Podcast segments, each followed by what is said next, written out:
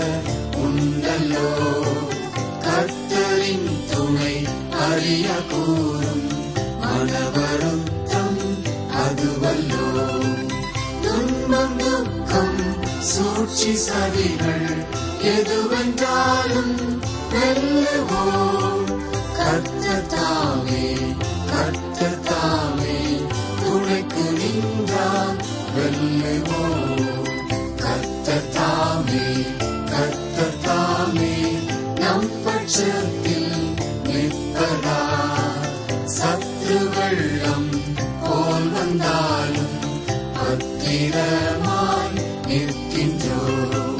நம்மை நம்பி பிறரை நம்பி நாம் நடந்தால் விரும்புவோம் கர்த்தத்தாமே கர்த்தத்தாமே துணைக்கு நின்று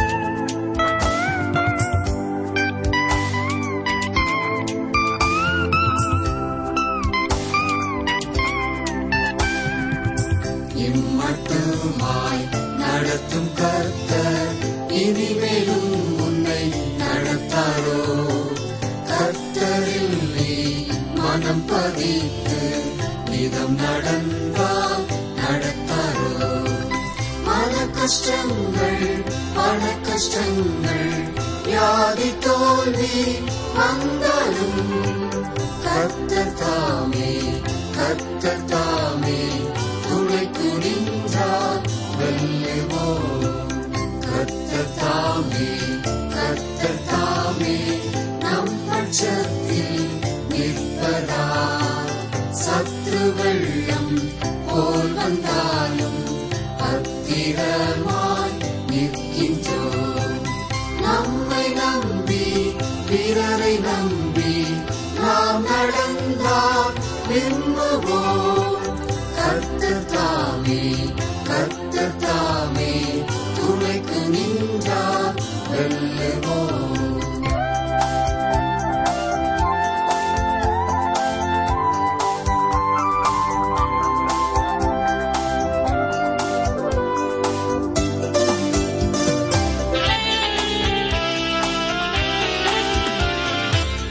என் உள்ளத்தில் என் உள்ளத்தில் வாசம் செய்யும் கர்த்தாவே இயேசுவில் நான் நேசம் கொண்டு வளரச் செய்யும் கர்த்தாவே.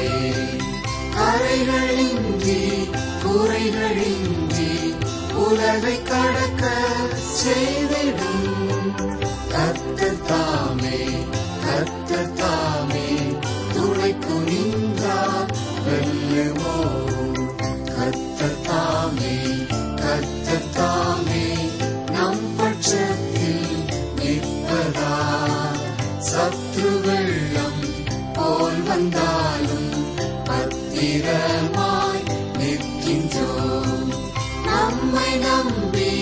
பிறரை நம்பி நாம் நடந்தால் வெல்லுவோம்.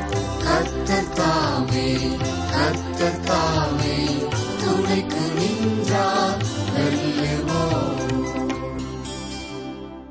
வேதாராய்ச்சி நிகழ்ச்சியை வாரம் தவறாமல் கேட்கும் உங்கள் ஒவ்வொருவருக்காகவும் கர்த்தரை துதிக்கிறோம். உங்கள் அன்பின் கடிதங்களுக்காகவும் தொலைபேசி மூலமாய் நீங்கள் பகிர்ந்து கொண்ட மகிழ்ச்சியான காரியங்களுக்காகவும் கர்த்தருக்கு நன்றி செலுத்துகிறோம். கடந்த நிகழ்ச்சியிலே இறுதியாக விசுவாசிகளுடைய வாழ்க்கையிலேயும் உபத்திரவம் உண்டு. ஆனாலும் உபத்திரவங்களின் மத்தியிலும் கர்த்தர் அவர்களோடு இருப்பேன் என்று வாக்கு பண்ணியிருக்கிறார் என்று சிந்தித்தோம். இன்று ஒன்று திசுரோனிக்கர் மூன்றாம் அதிகாரம் ஒன்பதாம் வசனம் முதல் பார்ப்போம். வாசிக்கிறேன் ஒன்று திசுரோனிக்கேயர் மூன்றாம் அதிகாரம் ஒன்பதாம் வசனம். மேலும் நம்முடைய தேவனுக்கு முன்பாக நாங்கள் உங்களை குறித்து அடைந்திருக்கிற மிகுந்த சந்தோஷத்திற்காக நாங்கள் தேவனுக்கு எவ்விதமாய் ஸ்தோத்திரம் செலுத்துவோம்? மகிழ்ச்சி ஜீவனோடும் துக்கம் மரணத்தோடும் ஒப்பிடப்படுகிறது. என்றாலும் துயரமானது ஒரு இருதயத்திலே அதிகமான மகிழ்ச்சியை அனுபவிக்கக்கூடிய ஒரு நிலையை அதிகரிக்கிறது என்று கூறலாம். எப்படி மகிழ்ச்சி உள்ளவர்களாய் இருக்க வேண்டும் என்று தெசலோனிக்கிய மக்கள் அறிந்து கொள்ள வேண்டும் என்று பவுல் கூறுகிறார். கிறிஸ்தவ விசுவாசிகளாக இருப்பது அருமையான ஒரு காரியம். பாருங்கள் ஒன்று தெசலோனிக்கேயர் மூன்றாம் அதிகாரம் பத்தாம் வசனம். உங்கள் முகத்தை கண்டு உங்கள் விசுவாசத்தின் குறைவுகளை நிறைவாக்கும் பொருட்டு இரவும் பகலும் மிகவும் வேண்டிக் கொள்கிறோமே அப்போ சாய் பவுல் எத்தனை அருமையான ஒரு ஊழியர் என்பதை கவனித்தீர்களா? இரவும் பகலும் தெசலோனிக்கிய விசுவாசிகளுக்காக ஜெபிக்கிறவராயிருந்தார்.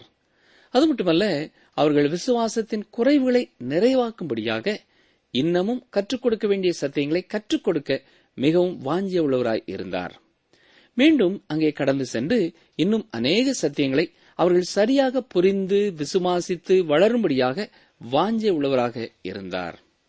நிகழ்ச்சியை கேட்டுக்கொண்டிருக்கிற கர்த்தருடைய பணியில் இருக்கிற எனக்கு அருமையான சகோதரனை சகோதரியை உங்கள் மூலமாய் கிறிஸ்துவண்டை வந்த விசுவாசிகள் தொடர்ந்து மேலும் மேலும் விசுவாசத்திலே குறைவின்றி வளரும்படியாக நீங்கள் என்ன செய்கிறீர்கள்? நான் ஓய்வு நாள் பள்ளிதானே எடுக்கிறேன். இது என்ன பெரிய ஊழியமா என்று நீங்கள் ஒருவேளை யோசித்துக் கொண்டிருக்கலாம். உங்கள் கரத்தின் கீழே உங்களை நம்பி தேவன் கொடுத்திருக்கிற அந்த எட்டு பிள்ளைகளோ அல்லது பத்து பிள்ளைகளோ அவர்களுக்காகவும் இரவும் பகலும் ஜெபியுங்கள். அவர்களுக்கு கற்றுக் கொடுக்கும்படியாக ஆண்டவர் உங்களுக்கு நினைப்பூட்டுகிற சத்தியங்களை குறித்து வைத்து அவர்கள் விசுவாசத்திலே வளரும்படியாக கற்றுக் கொடுங்கள். அல்லது நீங்கள் ஒருவேளை ஒரு முழு நேர ஊழியராய் இருப்பீர்கள் என்றால் ஒரு கிராம சபையிலோ வட இந்தியாவின் ஒரு காட்டு பகுதியிலோ கூட பணி செய்து கொண்டு இருக்கிற ஒருவராய் இருக்கலாம் கர்த்தர் உங்களை நம்பி கொடுத்திருக்கிற ஆத்துமாக்கள் விசுவாசத்திலே வளருவதற்காக தயங்காமல் செய்ய வேண்டிய காரியங்களை தைரியமாய் செய்யுங்கள். கர்த்தருடைய வார்த்தையை போதிப்பதை குறித்த கருத்துள்ளவர்களாய் இருங்கள். ஒன்று தெசலோனிக்கேயர் மூன்றாம் அதிகாரம் பதினோராம் வசனம். நம்முடைய பிதாவாகிய தேவனும் நம்முடைய கர்த்தராகிய இயேசு கிறிஸ்துவும் உங்களிடத்திற்கு எங்களை நேராக வழிநடத்துவாராக. கவனித்தீர்களா? மீண்டும் தெசலோனிக்க பட்டணத்திற்கு சென்று கத்தருடைய பணியை செய்வதற்காக பௌல போசலனின் வாஞ்சை எத்தனை அதிகமாய் இருந்திருக்கிறது? பன்னிரண்டு பதிமூன்று அவசரங்களை பார்ப்போம். நாங்கள் உங்களிடத்தில் வைத்திருக்கிற அன்பு கொப்பாய் நீங்களும் ஒருவரிடத்தில் ஒருவர் வைக்கும் அன்பிலும் மற்றெல்லா மனுஷரிடத்தில் வைக்கும் அன்பிலும் கர்த்தர் உங்களை பெருகவும் நிலைத்தோங்கவும் செய்து இவ்விதமாய் நம்முடைய கர்த்தராய் இயேசு கிறிஸ்து தமது பரிசுத்தவான்கள் அனைவரோடும் கூட வரும்போது நீங்கள் நம்முடைய பிதாவாகிய தேவனுக்கு முன்பாக பிழையற்ற பரிசுத்தமுள்ளவர்களாய் இருக்கும்படி உங்கள் இருதயங்களை ஸ்திரப்படுத்துவாராக. தெசலோனிக்கிய மக்கள் அன்பில் பெருகிறவர்களாக இருக்கவும் அன்பில் நிலைத்தோங்கவும் வேண்டும் என்று பவுல் வாஞ்சிக்கிறார். இங்கே அன்பு என்ற வார்த்தைக்கு பயன்படுத்தப்பட்டிருக்கிற கிரேக்க வார்த்தை அகப்பே ஆகும்.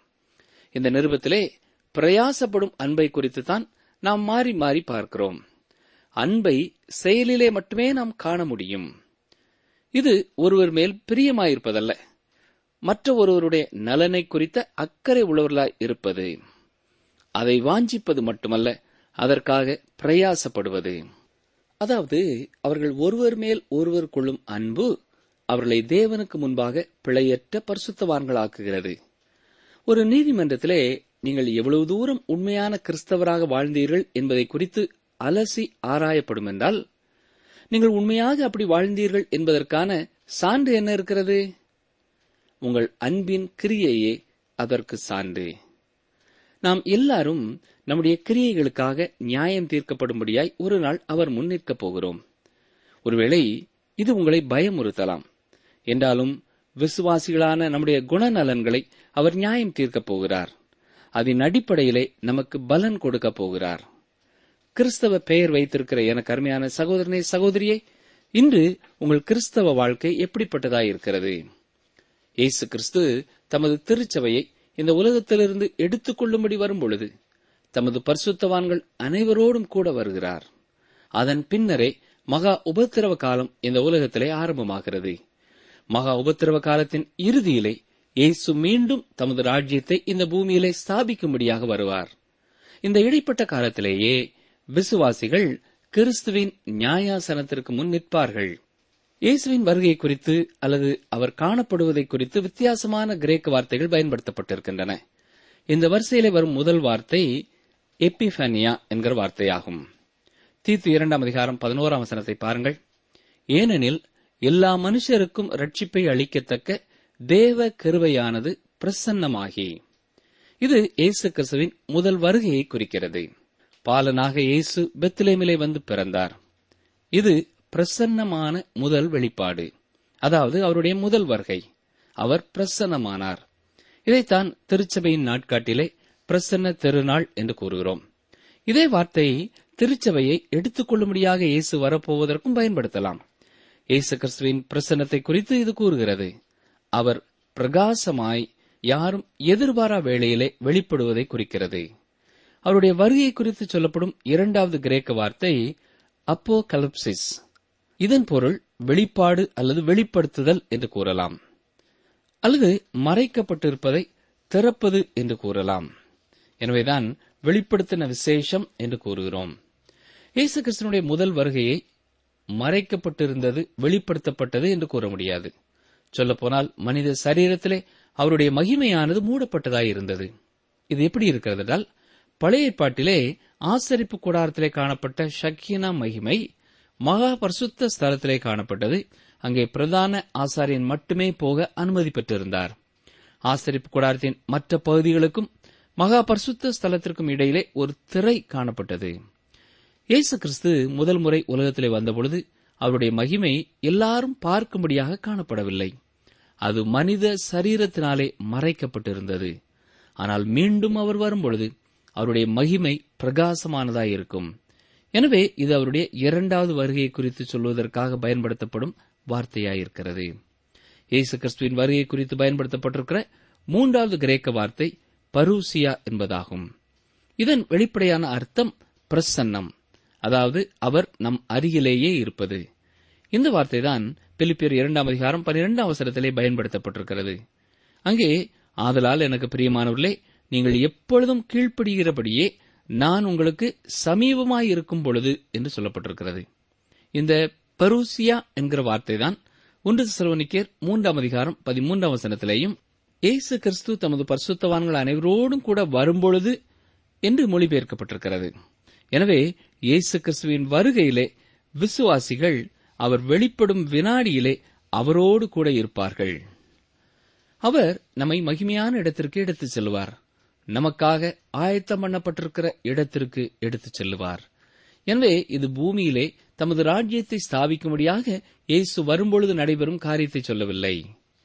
நாம் பிதாவின் பிரசன்னத்திற்குள்ளே கடந்து வரும் வேலையை குறித்து சொல்கிறது. நாம் இயேசு கிறிஸ்துவின் பிரசன்னத்திற்குள்ளே கடந்து வருகிறோம். அதே நேரம் அவர் நம்மை தேவனுக்கு முன் பிழையற்ற பரிசுத்தம் உள்ளவர்களாக நிறுத்தப் போகிறார். எத்தனை மகிமையான ஒரு காரியம் இல்லையா? தொடர்ந்து நாம் ஒன்று தெசலோனிக்கேயர் நான்காம் அதிகாரத்திற்குள்ளே கடந்து செல்வோம். கிறிஸ்துவின் வருகை குறித்த நம்பிக்கை நம்மை பரிசுத்தப்படுத்தும் நம்பிக்கை மட்டுமல்ல கிறிஸ்துவின் வருகை குறித்த நம்பிக்கை நமக்கு ஆறுதல் தரும் ஒரு நம்பிக்கையாயும் இருக்கிறது. இதைத்தான் ஒன்று திசலோனிக்கேயர் நாலாம் அதிகாரத்திலே நாம் பார்க்கிறோம். வாசிக்கிறேன். ஒன்று திசலோனிக்கேயர் நாலாம் அதிகாரம் முதலாம் வசனம். அன்றியும் சகோதரரே நீங்கள் என்னென்ன பிரகாரமாய் நடக்கவும் தேவனுக்கு பிரியமாய் இருக்கவும் வேண்டும் என்று நீங்கள் எங்களால் கேட்டு ஏற்றுக்கொண்டபடியே அதிகம் அதிகமாய் தேரும்படிக்கு கர்த்தராகிய இயேசுவுக்குள் உங்களை வேண்டிக் கொண்டு புத்தி சொல்லுகிறோம். கிறிஸ்துவின் வருகையை மனதிலே கொண்டவர்களாக இந்த உலகத்திலே விசுவாசிகள் எப்படி நடந்து கொள்ள வேண்டும் என்பதை இந்த பகுதி கூறுகிறது. நடப்பது என்ற இந்த வார்த்தை இங்கே மீண்டும் மீண்டும் வருவதை நாம் பார்க்கலாம். கிறிஸ்துவின் வருகை குறித்த நம்பிக்கை நடைமுறை வாழ்க்கையிலே வெளிப்படுகிறதாக காணப்பட வேண்டும்.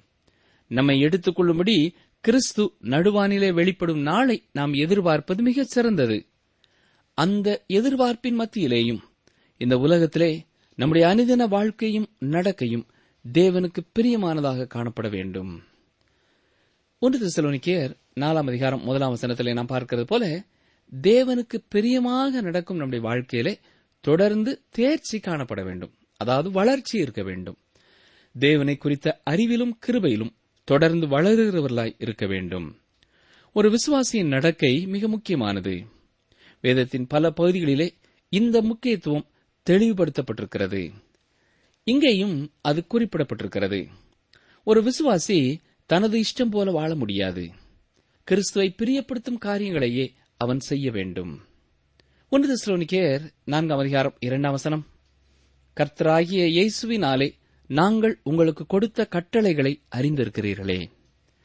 இது அவர்கள் வாழ்க்கை தொடர்பான அல்லது கிறிஸ்தவ நடக்கை தொடர்பான கட்டளைகளை குறிக்கிறது. இந்த பகுதியிலே பௌலப்போசலன் தெசலோனிக்கே சபைக்கு சில கட்டளைகளை கொடுக்கிறார். ஞாபகம் இருக்கிறதா? ஆண்டவராய் இயேசு கிறிஸ்துவும் சில கட்டளைகளை கொடுத்தார். இவைகளிலே சில புதிய கட்டளைகளாய் இருக்கிறது. ஏற்கனவே முன்பு கூறிய ஒரு சத்தியத்தை சற்று தெளிவாக கூற விரும்புகிறேன். பாவியான ஒரு மனிதன் ரட்சிப்பிற்கு பத்து கற்பனைகள் எந்த பங்கையும் வகிக்கிறதில்லை. அல்லது பத்து கற்பனைகளை கைக்கொள்வதுதான் ஒரு கிறிஸ்தவனின் குணநலன் என்றும் கூற முடியாது. பத்து கற்பனைகள் சிறு பிள்ளைகளை கரம் பிடித்து வழிநடத்துவதைப் போல நம்மை சிலுவை அண்டை கொண்டு வரும் காரியமாயிருக்கிறது. பத்து கற்பனைகள் நமக்கு சொல்லுகிற காரியம் என்ன? உனக்கு ஒரு ரட்சகர் தேவை. பத்து கற்பனைகள் ஒரு கண்ணாடியைப் போல நாம் பாவிகள் என்பதை நாம் காண நமக்கு உதவி செய்கிறது. நமக்கு ஒரு இரட்சகர் தேவை என்பதை குறித்து நம்மை உணர்வடைய செய்கிறது. அதுதான் பத்து கற்பனையின் நோக்கம். என்றாலும் விசுவாசிகள் கீழ்ப்படிய வேண்டிய கற்பனைகள் உண்டு. அதுதான் கிறிஸ்தவ நடக்கை. இது பத்து கற்பனைகளை கைக்கொள்வதை விட உயர்வான நிலைமையிலே நம்மை வைக்கிறது. விசுவாசிகள் கைக்கொள்ள வேண்டிய இருபத்தி இரண்டு கட்டளைகளை ஒன்று தெசலோனிக்கேர் ஐந்தாம் அதிகாரத்திலே பவுல் நினைவுபடுத்தப் போகிறார். இப்பொழுது இயற்கையாகவே நமக்குள்ளே ஒரு கேள்வி எழும்புகிறது. பத்து கற்பனையையே மனிதன் கைக்கொள்ள முடியவில்லை என்றால் அதைவிட உயர்வான கற்பனைகளை அவன் எப்படி கைக்கொள்ள முடியும்? மனிதன் பத்து கற்பனைகளை கைக்கொள்ள முடியாதவனாய் இருக்கிறான் என்பதை வேதம் மிக தெளிவாய் வெளிப்படுத்துகிறது. பேதரு தனது ஊழியத்தின் காலத்திலே இஸ்ரேல் ஜனங்கள் எப்படி இந்த கற்பனைகளை மீறினார்கள் என்பதை குறித்து கூறுகிறார். கவனியங்கள் வாசிக்கிறேன். அப்போ சில நடவடிக்கைகளின் புத்தகம் பதினைந்தாம் அதிகாரம் ஏழாம் வசனம் மற்றும் பத்தாம் வசனம் மேலும் பதினோராம் வசனம். மிகுந்த தர்க்கம் உண்டான போது பேதரு எழுந்து அவர்களை நோக்கி சகோதரரே நீங்கள் அறிந்திருக்கிறபடி புறஜாதியார் என்னுடைய வாயினாலே சுசேஷ வசனத்தை கேட்டு விசுவாசிக்கும்படி தேவன் அநேக நாட்களுக்கு முன்னே உங்களில் ஒருவனாகிய என்னை தெரிந்து கொண்டார். வசனம் பத்து. இப்படி இருக்க நம்முடைய பிதாக்களாலும் நம்மாலும் சுமக்க கூடாதிருந்த நுகத்தடியை சீஷர் கழுத்தின் மேல் சுமத்துவதினால் நீங்கள் தேவனை சோதிப்பானேன். கர்த்தராகிய இயேசு கிறிஸ்துவின் கிருபையினாலே அவர்கள் ரட்சிக்கப்படுகிறது எப்படியோ அப்படியே நாமும் ரட்சிக்கப்படுவோம் என்று நம்பியிருக்கிறோமே என்றான். அப்படி என்றால் பிரியமானவர்களே பத்து கற்பனைகளையே நம்மால் கைக்கொள்ள முடியாமல் இருக்கும் பொழுது அதைவிட உயர்வான கிறிஸ்தவ நடக்கைக்குரிய கற்பனைகளை நாம் எப்படி கைக்கொள்ள முடியும்? மனிதனுடைய சுய முயற்சினால் மட்டும் இது கூடாது. ஒவ்வொரு விசுவாசிக்குள்ளும் தங்கியிருக்கும் பரிசுத்த ஆவியின் வல்லமையினாலேயே இது கூடும். எனவேதான் ஒன்று திசலோனிக்கியர் நான்காம் அதிகாரம் எட்டாம் வசனத்திலே சொல்லும் பொழுது ஆகையால் அசட்டை பண்ணுகிறவன் மனுஷரை அல்ல தமது பரிசுத்த ஆவியை நமக்கு தந்தருளின தேவனையே அசட்டை பண்ணுகிறான் என்கிறார். விசுவாசிகளுக்கு எந்த சட்டங்களும் இல்லை என்று எண்ணிவிடக்கூடாது. நாம் சட்டங்களுக்கு கீழ்ப்படிந்து ஒழுக்கமுள்ளவர்களாக நடக்க எதிர்பார்க்கப்படுகிறோம். கிறிஸ்துவுக்கு கீழ்ப்படிந்து அவ்வாறு நாம் நடக்க வேண்டும். இது தேவன் மேல் நாம் கொண்டுள்ள அன்பின் அடிப்படையிலே நாம் செயல்பட வேண்டிய காரியங்கள். யோவான் பதினாலாம் அதிகாரம் பதினைந்தாம் வசனத்திலே இயேசு கூறும் பொழுதும் நீங்கள் என்னிடத்தில் அன்பாயிருந்தால் என் கற்பனைகளை கை கொள்ளுங்கள் என்று கூறியிருக்கிறார். இப்பொழுது ஒன்று தெசலோனிக்கேயர் நாலாம் அதிகாரம் மூன்றாம் வசனத்தை பாருங்கள். நீங்கள் பரிசுத்தமுள்ளவர்களாக வேண்டும் என்பதே தேவனுடைய சித்தமாயிருக்கிறது. அந்தபடி நீங்கள் வேசி மார்க்கத்துக்கு விலகி பரிசுத்தம் பரிசுத்தமுள்ளவர்களாவது என்ற வார்த்தை ஒரு அற்புதமான வார்த்தை. ஆனால் இது பெருமளவிலே தவறாக புரிந்து கொள்ளப்பட்ட ஒரு வார்த்தையாயிருக்கிறது. வேத வசனங்களை நீங்கள் முறையாக படிப்பீர்கள் என்றால் இந்த பரிசுத்தமுள்ளவர்களாவது என்கிற வார்த்தை வித்தியாசமான அர்த்தங்களை கொண்டதாய் இருக்கிறது. இயேசு கிறிஸ்துவை குறித்து இந்த வார்த்தை பயன்படுத்தப்படும் பொழுது அவரே நமக்காக பரிசுத்தமானார் என்று கூறப்பட்டிருக்கிறது. நீங்கள் எந்த விதத்திலேயும் இதை மேம்படுத்த முடியாது. எனவே இப்படி பரிசுத்தமாக்கப்படுதல் என்று சொல்லும் பொழுது அது ஒரு பாவமற்ற நிலைமையை குறிப்பிடவில்லை. தேவனுக்காக நாம் பிரித்து வைக்கப்படும் ஒரு நிலைமையை கூறுகிறது. உதாரணமாக பேதர் சொல்லும் பொழுது இரண்டு பேதர் முதலாம் அதிகாரம் இருபத்தி ஓராம் வசனத்திலே தீர்க்க தரிசனமானது ஒரு காலத்திலும் மனுஷருடைய சித்தத்தினாலே உண்டாகவில்லை. தேவனுடைய பரிசுத்த மனுஷர்கள் பரிசுத்த ஆவியினாலே ஏவப்பட்டு பேசினார்கள் என்று கூறுகிறார். ஆனால் பரிசுத்தவான்கள் என்று சொல்லப்படும் சிலருடைய வாழ்க்கையை பார்ப்பீர்கள் என்றால் அது மிக பரிசுத்தமானதாக இல்லை. உதாரணமாக மோசை எடுத்துக்கொள்ளுங்கள் மோசே ஒரு கொலைகாரர்தான். தாவீதை எடுத்துக்கொள்ளுங்கள் அநேக அற்புதமான சங்கீதங்களை எழுதியிருக்கிறார். ஆனால் அவரும் ஒரு கொலைகாரர்தான். என்றாலும் அவர்கள் பிரித்தெடுக்கப்பட்டார்கள். தேவனுக்காக அவர்கள் பிரத்யேகப்படுத்தப்பட்டார்கள். ஒரு விசுவாசி பரிசுத்தமாக்கப்படுவது பரிசுத்த ஆவியானவர் அவன் வாழ்க்கையில செய்யும் செயலாகவும் இருக்கிறது. இந்த சத்தியம் மிக முக்கியமான ஒரு சத்தியமாயிருப்பதனாலே இதை நீங்கள் தெளிவாக புரிந்தவர்களாய் இருக்க வேண்டும். மூன்று விதங்களிலே இந்த பரிசுத்தத்தை நாம் பெற்றுக்கொள்கிறோம். முதலாவதாக அது நமக்கு கொடுக்கப்பட்டிருக்கிற ஒரு நிலைமை. அதாவது கிறிஸ்து நமக்காக பரிசுத்தமாக்கப்பட்டார். தேவனுக்கு முன் கிறிஸ்துவுக்குள் நாம் ஏற்றுக்கொள்ளப்படுகிறோம். கிறிஸ்துவின் மேல் நமது விசுவாசத்தை வைத்த வினாடியிலே எப்படி தேவனால் ஏற்றுக்கொள்ளப்பட்டோமோ அப்படியே எப்பொழுதும் கிறிஸ்துவுக்குள் நாம் தேவனால் ஏற்றுக்கொள்ளப்படுகிறோம். நாம் யார் என்பதனாலே தேவன் நம்மை ஏற்றுக்கொள்ளவில்லை. கிறிஸ்து நமக்காக செய்து முடித்த காரியத்தினாலே நாம் தேவனால் ஏற்றுக்கொள்ளப்படுகிறோம். அது கிறிஸ்துவிலே நாம் பெற்றுக்கொள்ளும் பூரண பரிசுத்தமாக்கப்படுதலை குறிப்பிடுகிறது. இரண்டாவதாக பரிசுத்த ஆவியானவர் தொடர்ந்து நம் வாழ்க்கையிலே செயல்பட்டு நம்முடைய நடக்கையிலே பரிசுத்தத்தை உண்டு பண்ணுகிறார். இது நடைமுறை பரிசுத்தமாக்கப்படுதல் என்று சொல்லலாம். இந்த செயல் இந்த உலகத்திலே நம்முடைய வாழ்க்கை முடிவடையும் வரை நிறைவடையப் போகிறதில்லை. மூன்றாவதாக பூரணமாக நாம் பரிசுத்தமாக்கப்படுதல். இது எதிர்காலத்திலே கிறிஸ்துவைப் போல நாம் பெற்றுக்கொள்ளும் பரிசுத்தமாக்கப்படுதலை கூறுகிறது. கிறிஸ்துவுக்குள் நம்முடைய நிலைமையும் இறுதியான நம்முடைய நிலைமையும் பூரணமானதாயிருக்கிறது இடைப்பட்ட காலத்திலே தூய ஆவியானவர் நம்மை பரிசுத்தப்படுத்திக் கொண்டு செல்கிறார். எனவேதான் பரிசுத்தமாயிருக்கிறவன் இன்னும் பரிசுத்தமாகட்டும் என்று வாஞ்சிக்கிறோம். பரிசுத்தம் என்ற வார்த்தைக்கான வெளிப்படையான அர்த்தம் தேவனுக்கென்று பிரித்தெடுத்து வைக்கப்பட்ட என்பதாகும். தேவனை விட்டு தூரம் போன ஒரு பாவியான மனிதன் இயேசு கிறிஸ்து என்னுடைய பாவத்திற்கான தண்டனையும் ஏற்றுக்கொண்டார் என்பதை விசுவாசித்து அவரண்டை வரும்பொழுது தேவனுடைய பயனுக்கென்று அவன் பிரித்து வைக்கப்படுகிறான். இது பழைய ஏற்பாட்டிலே ஆசரிப்பு கூடாரத்திலே மிக தெளிவாக கற்றுக் கொடுக்கப்பட்டிருக்கிறது. தேவன் பழைய ஏற்பாட்டு விசுவாசிகளுக்கு மிக உன்னதமான சத்தியங்களை சாதாரணமான நடைமுறை காரியங்களினாலே மிக அழகாய் தெளிவுபடுத்தி இருக்கிறார் ஆசரிப்பு கூடாரத்திலே அநேக பாத்திரங்கள் பொருட்கள் பலியிலே பயன்படுத்தப்படும் சாதனங்கள் இருந்தன. நாற்பது ஆண்டு கால வனாந்தர பிரயாணத்திற்கு பின்னர் எல்லா உபகரணங்களும் பாத்திரங்களும் பழமையாய் போயிருந்தன.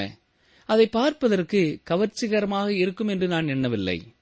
எந்த ஒரு குடும்ப பெண்ணும் அவைகளை பார்த்து இவைகள் எல்லாவற்றையும் பழைய பொருட்கள் கடையிலே போட்டுவிட்டு புதிய பொருட்களை வாங்குவோம் என்றுதான் கூறுவாள்.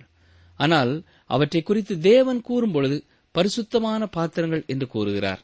ஏனென்றால் அவைகள் தேவனுடைய பணிக்கென பிரத்யேகப்படுத்தப்பட்டவைகளாய் இருந்தன. அப்படி பிரித்தெடுக்கப்பட்டவையே அவைகளை பரிசுத்தமாக்கின.